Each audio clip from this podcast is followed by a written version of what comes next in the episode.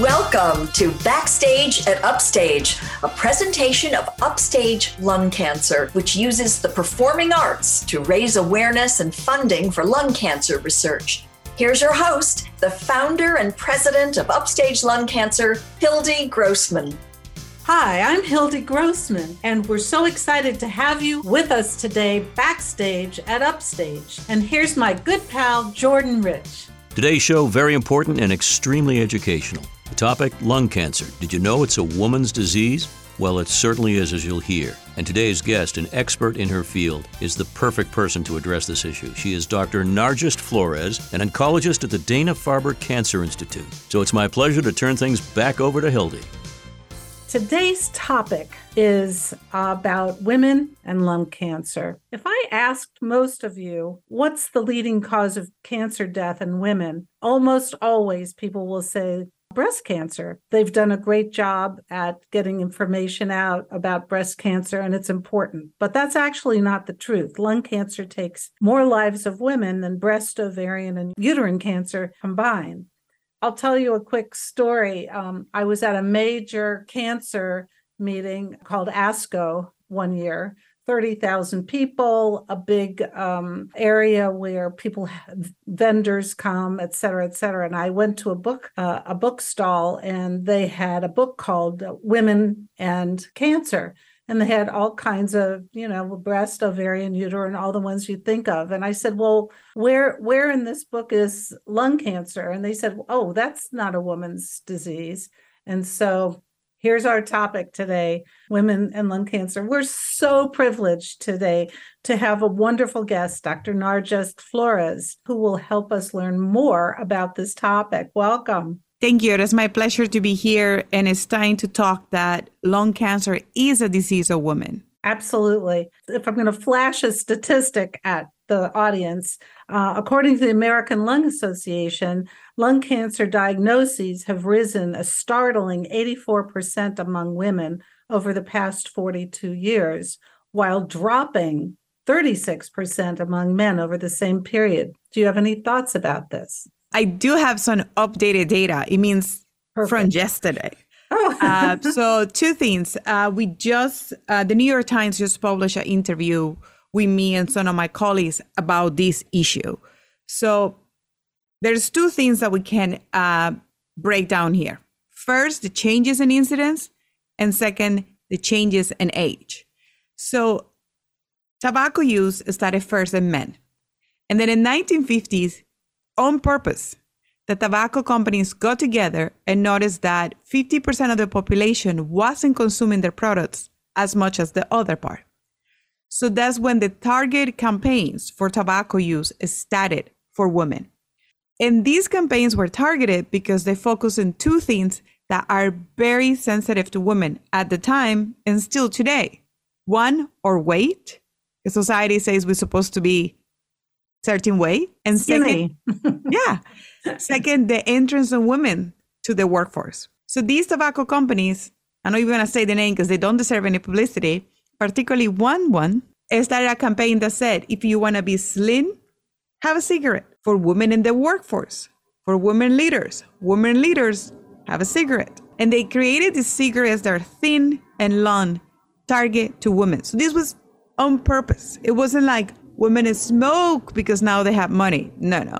It was targeted to our insecurities. So that's what we saw an increase in the incidence of lung cancer in the 50s and 60s. It's just no chance. Is as always, we were targeted. Then what you're mentioning is the incidence, right? So now we see that the lung cancer incidence, because the tobacco use has declined, has declined significantly for men, but for women, it's steady or rising. And this is what I call the smoking curtain. To make reference to the Iron Curtain after World War II, the smoking curtain is this all this tobacco bias that kind of feels lung cancer. But when you remove the smoking curtain, two thirds of the patients with lung cancer are women. So lung cancer is a disease of women when we remove that smoking curtain. And on top of that, there's one more thing.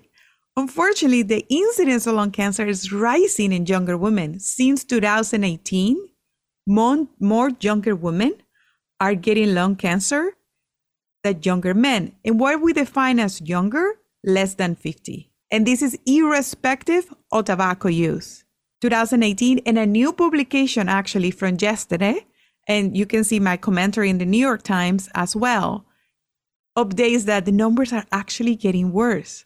So we're in the face of an epidemic of lung cancer in women, and only a few of us, including you, are screaming out of our lungs that lung cancer is a disease of women.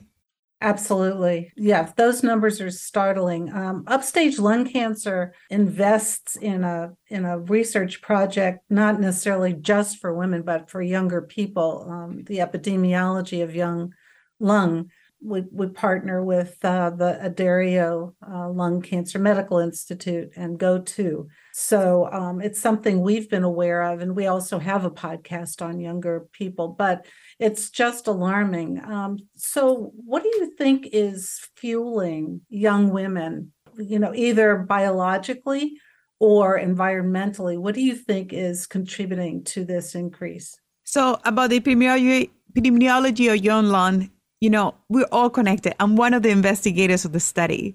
So we're all connected. We're all here for the same cause. And the study has been great. And for anybody listening, if you're less than 50 with lung cancer, we want your history. We want to understand your exposures in utero and younger age. Um, away from self, you know, promoting the study, um, why is hap- why is happening? We don't have a clear answer we know certain things that are risk factors. One risk factor, particularly for younger women, is family history of lung cancer. So, in September of this year in Singapore, the Taiwanese study presented data that showed as a woman from Taiwan, as a younger woman for Taiwan, if you have a family history or non smoking induced lung cancer, you're a higher risk for lung cancer than if you start smoking cigarettes. So wow. family history is playing a more important role in lung cancer than ever before. But we need to be cautious about the data because it's from a Taiwanese population, in which 30% of women, 30% of patients with lung cancer in Taiwan have EGFR mutations. So very different population, but something to take into account. Another thing is radon. Radon exposure is a significant risk factor. The data about radon is mixed. And why is it mixed? Because we haven't agreed on a cutoff between Europe and the US or what is dangerous. Uh, so that's what makes mixed data, right? The, the European cutoff is significantly lower compared to the US.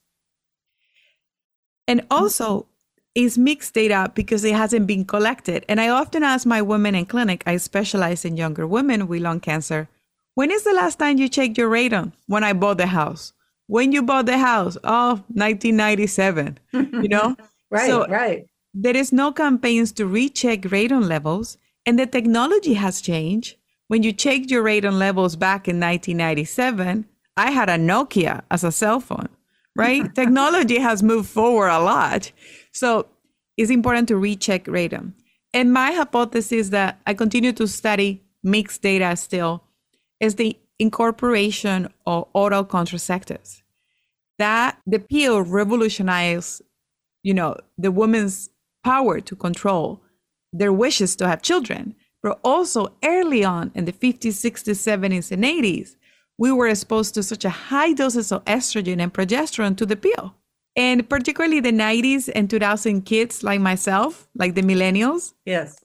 OCPs were prescribed to teenage daughters in a high, high rate for no clear reasons. I have classmates in high school that have irregular periods that were on the pill. And I was like, but you're not even sexually active.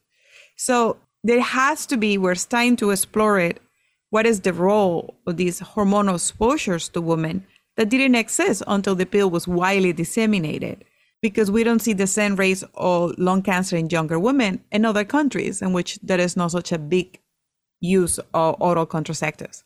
That's so interesting. This is the other end of of um, age, but I was wondering as you were as you were talking what the role of hormone replacement in menopause is, because again, the predominant age for lung cancer tends to be older, even though there is this kind of horrifying um, rise in younger women. But what what are your thoughts about hormone replacement for menopausal women? Most of the information we know about hormone replacement and risk for cancer comes from the Women's Initiative study. That was actually studied by nurses because the doctors didn't want to do it. And I'm part of that group, the doctors group. So it's good to know when you are wrong. And the Women's Initiative study was studied by nurses. And then, you know, somebody pick up the credit later. But what we know from the Women's Initiative study is that the women that were in hormonal replacement were a higher risk for developing lung cancer. But there was a high confounding factor, and as a lot of those women were actively using tobacco. So it's unclear to know. But when I have women in hormone replacement factors, like hormonal replacement drugs, I tend to find alternative ways to take them out of it for two reasons. One, high risk of clotting. If you have lung cancer, you're at high risk to having a clot. And then if you're in hormonal replacement therapy, you're at a high risk for a clot. We don't need a clot. And second, if the data is mixed and is so worse, worse and worse outcomes, I have a very good conversation with my woman. And I say, there's other ways we can treat your hot flashes. There's other ways we can treat your vaginal dryness, decreasing potentially risk of worse outcomes. And we're able to transition. But my worry is a lot of women never had the conversation with their lung cancer doctor. Mm. So, but you know, in my clinic, you walk in and there's a ball of vaginal lubricant. There is a picture or a vulva. So pe- my women feel encouraged to talk about these things and and the doctor that studies sexual health in women with lung cancer. So they know what they're coming to. Ideally, these women should be transitioned out of it because the Women Initiative studies show that may increase the risk of lung cancer and may have negative outcomes. So, are you talking about just women who have lung cancer, or the general population of women ought to be more cautious about um, using hormone replacement at this point because I know initially it came out, it seemed like a boon. Then it was like, oh my God, this is terrible, don't do it. And I think more recently it's been, it's really not that big a deal. So um, poor women, poor us. What, what it's like you don't know what to believe. Something that changes the formulation. The initial hormonal replacement used very high in estrogen. So that was a big issue because it was associated with colon cancer and breast cancer, significantly increased risk of breast cancer. That's what we say, no, no, no, stop that. It does decrease the risk of cardiovascular disease because estrogen protects our arteries.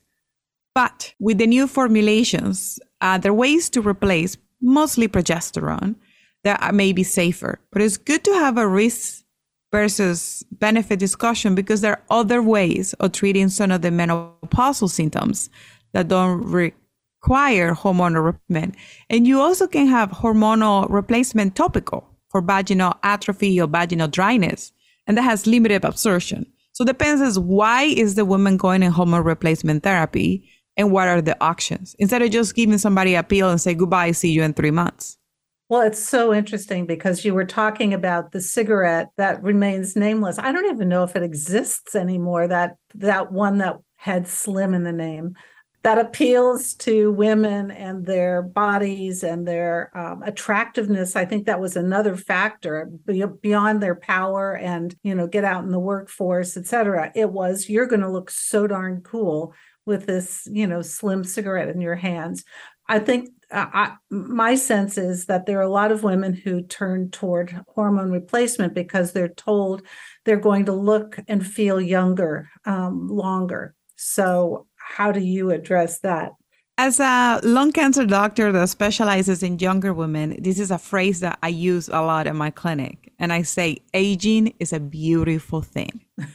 Having the privilege to age is something we need to appreciate. Because in my clinic, I see women in their 20s and 30s that I don't know if they will ever be that age. So when I, I, I give my women grace because the society keep telling us we have to look gray, right? right a right. woman have gray hair, you need to dye it. A man has gray hair, oh, he's a silver fox. There is exactly. no there is no name for a woman with gray hair. And I remember in the pandemic, some of my colleagues decided to stop dyeing their hair.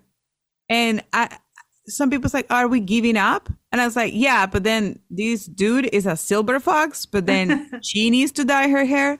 So I give my women's grace and really and encourage that aging is a beautiful thing and it's a privilege. If I can jump in here for just a second, I, this is a great discussion. My wife did exactly that. She let her hair go natural and she says, This is God's work. and, and it looks beautiful. I just had a quick follow up question, and I only jump in once a show because Hildy's so great at interviewing people.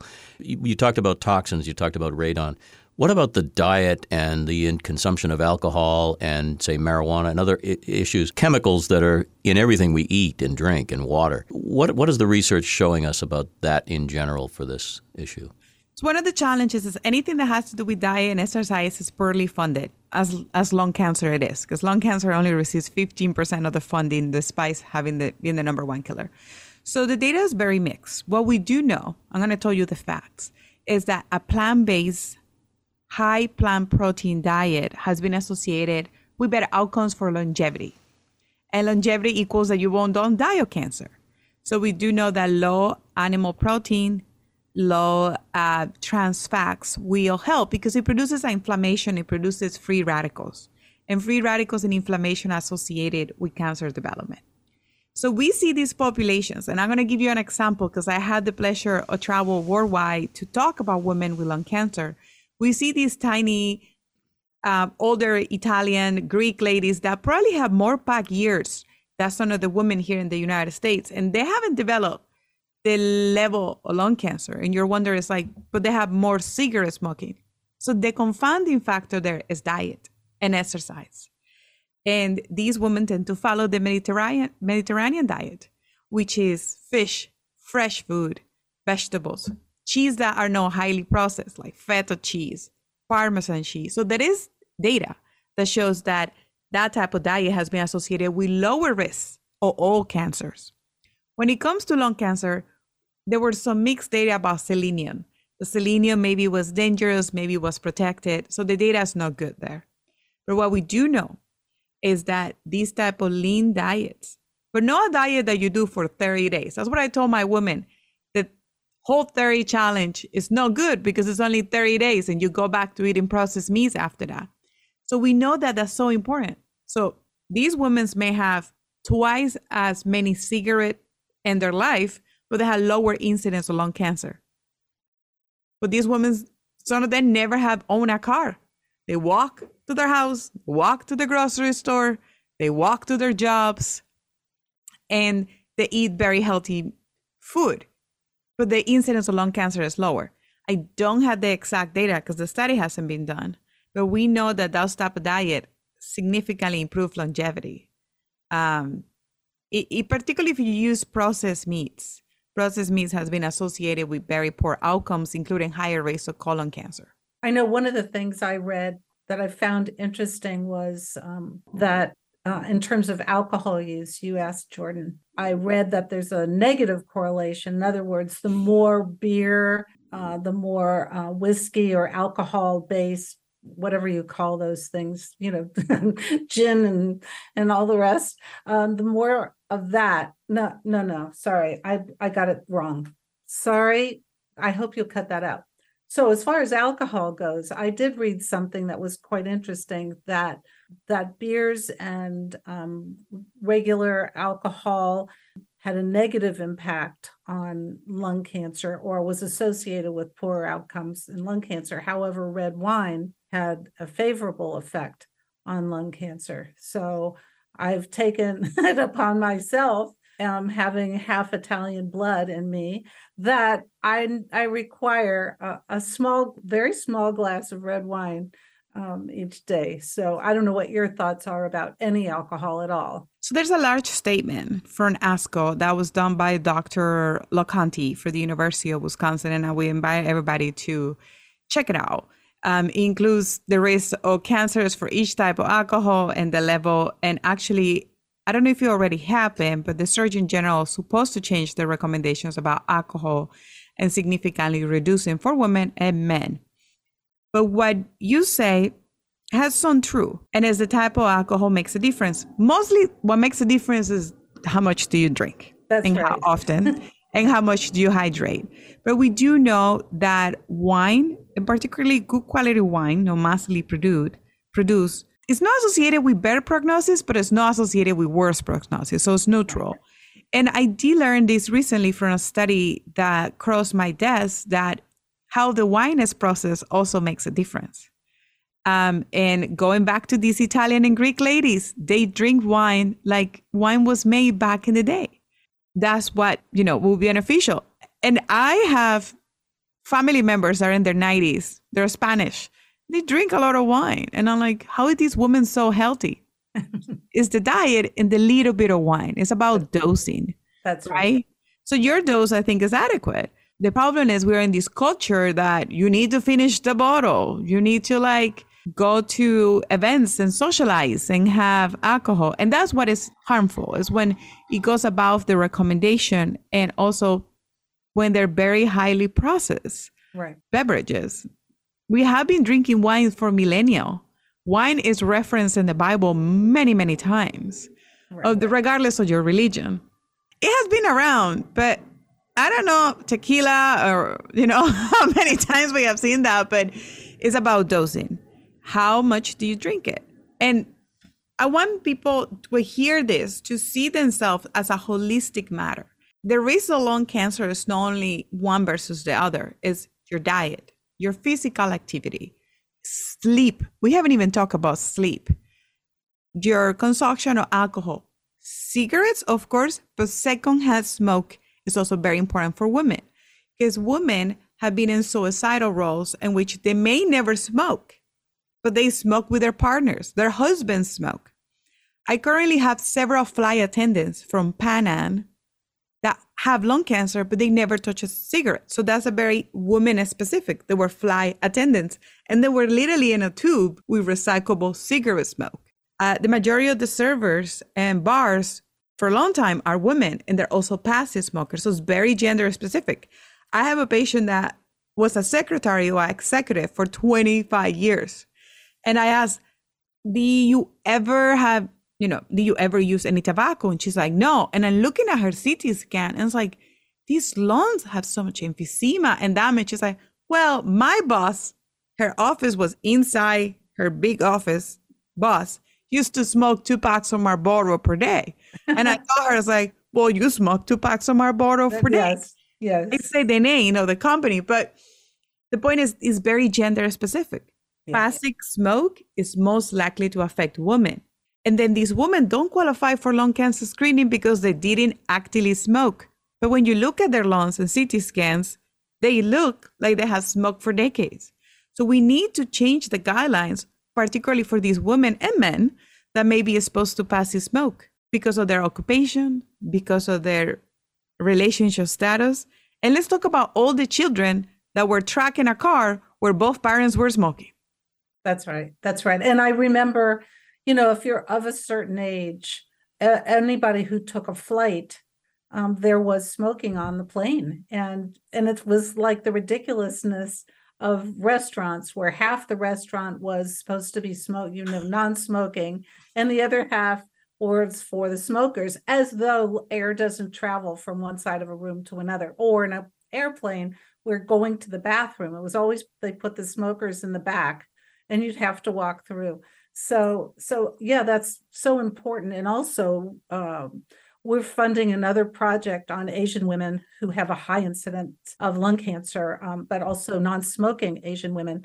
It hadn't occurred to me when I had that, when we had our wonderful guest and discussed screening, that of course they don't qualify for screening. Um, but by nature of this community, we need to broaden our ideas of who could and should be eligible, just like the age limit has come down slightly. But, you know, as you say, there are younger and younger women. Um, so I, I know when, so I was diagnosed with lung cancer in 2000, the end of 2000, December of 2006. And I was, it was by accident. It was very lucky that I only had surgery, knock on wood, and I was fine. But yeah, there's just so much more we know now about lung cancer and diagnoses than than we certain than than we did at the time. Back to women in comparison to men. First of all, I'm a psychologist by day, and um, one of the things I know from all of the research in psychology up to a certain point,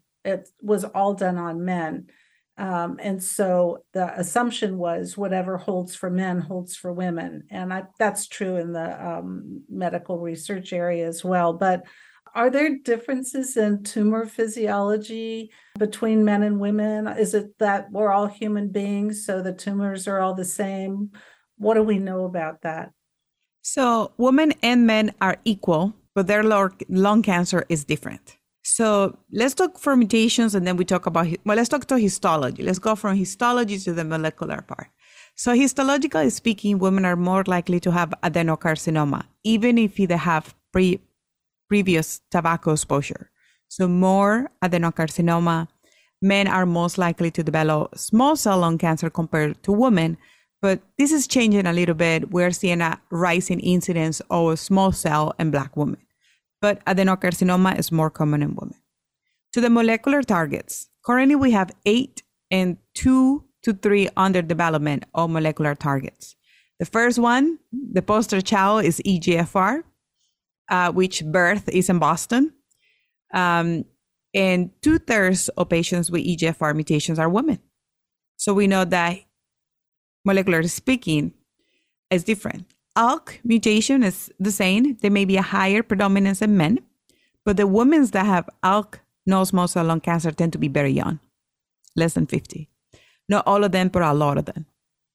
Then we go with HER2.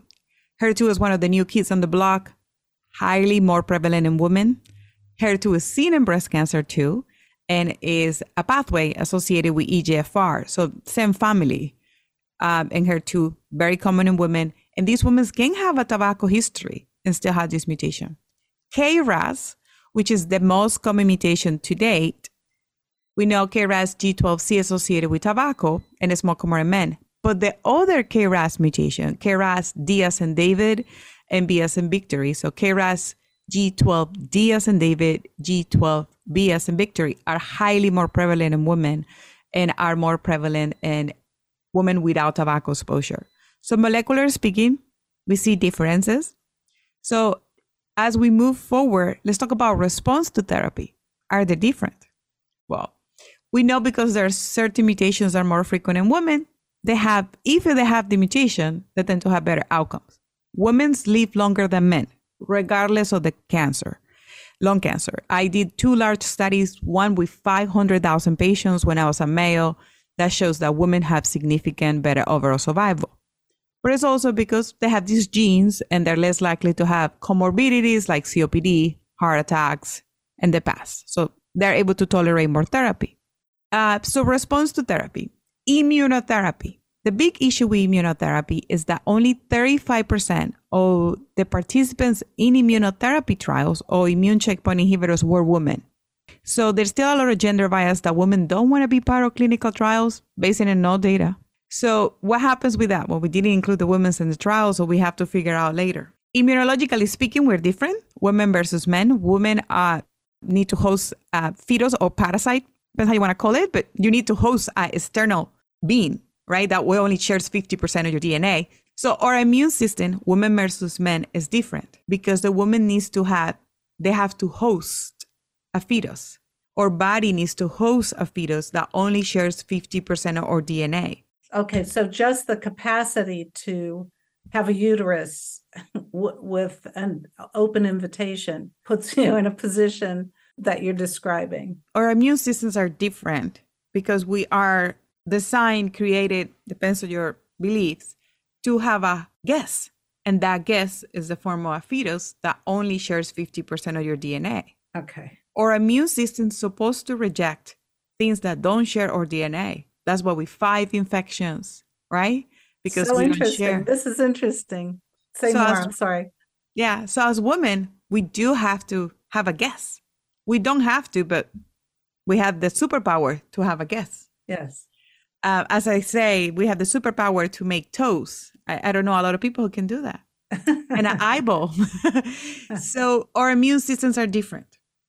So data from Italy shows that women may have less response to immunotherapy. compared to men. But the data is to be determined. But this study published in 2018, then in 2020, shows that maybe less response. So we just had this little journey between histologic type, molecular type, and response to therapy. What about end of life care?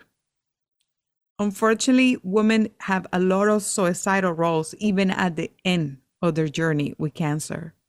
So they're less likely to be referred to palliative care and they're most likely to still be caregivers at the end of their journey instead is, of being cared for.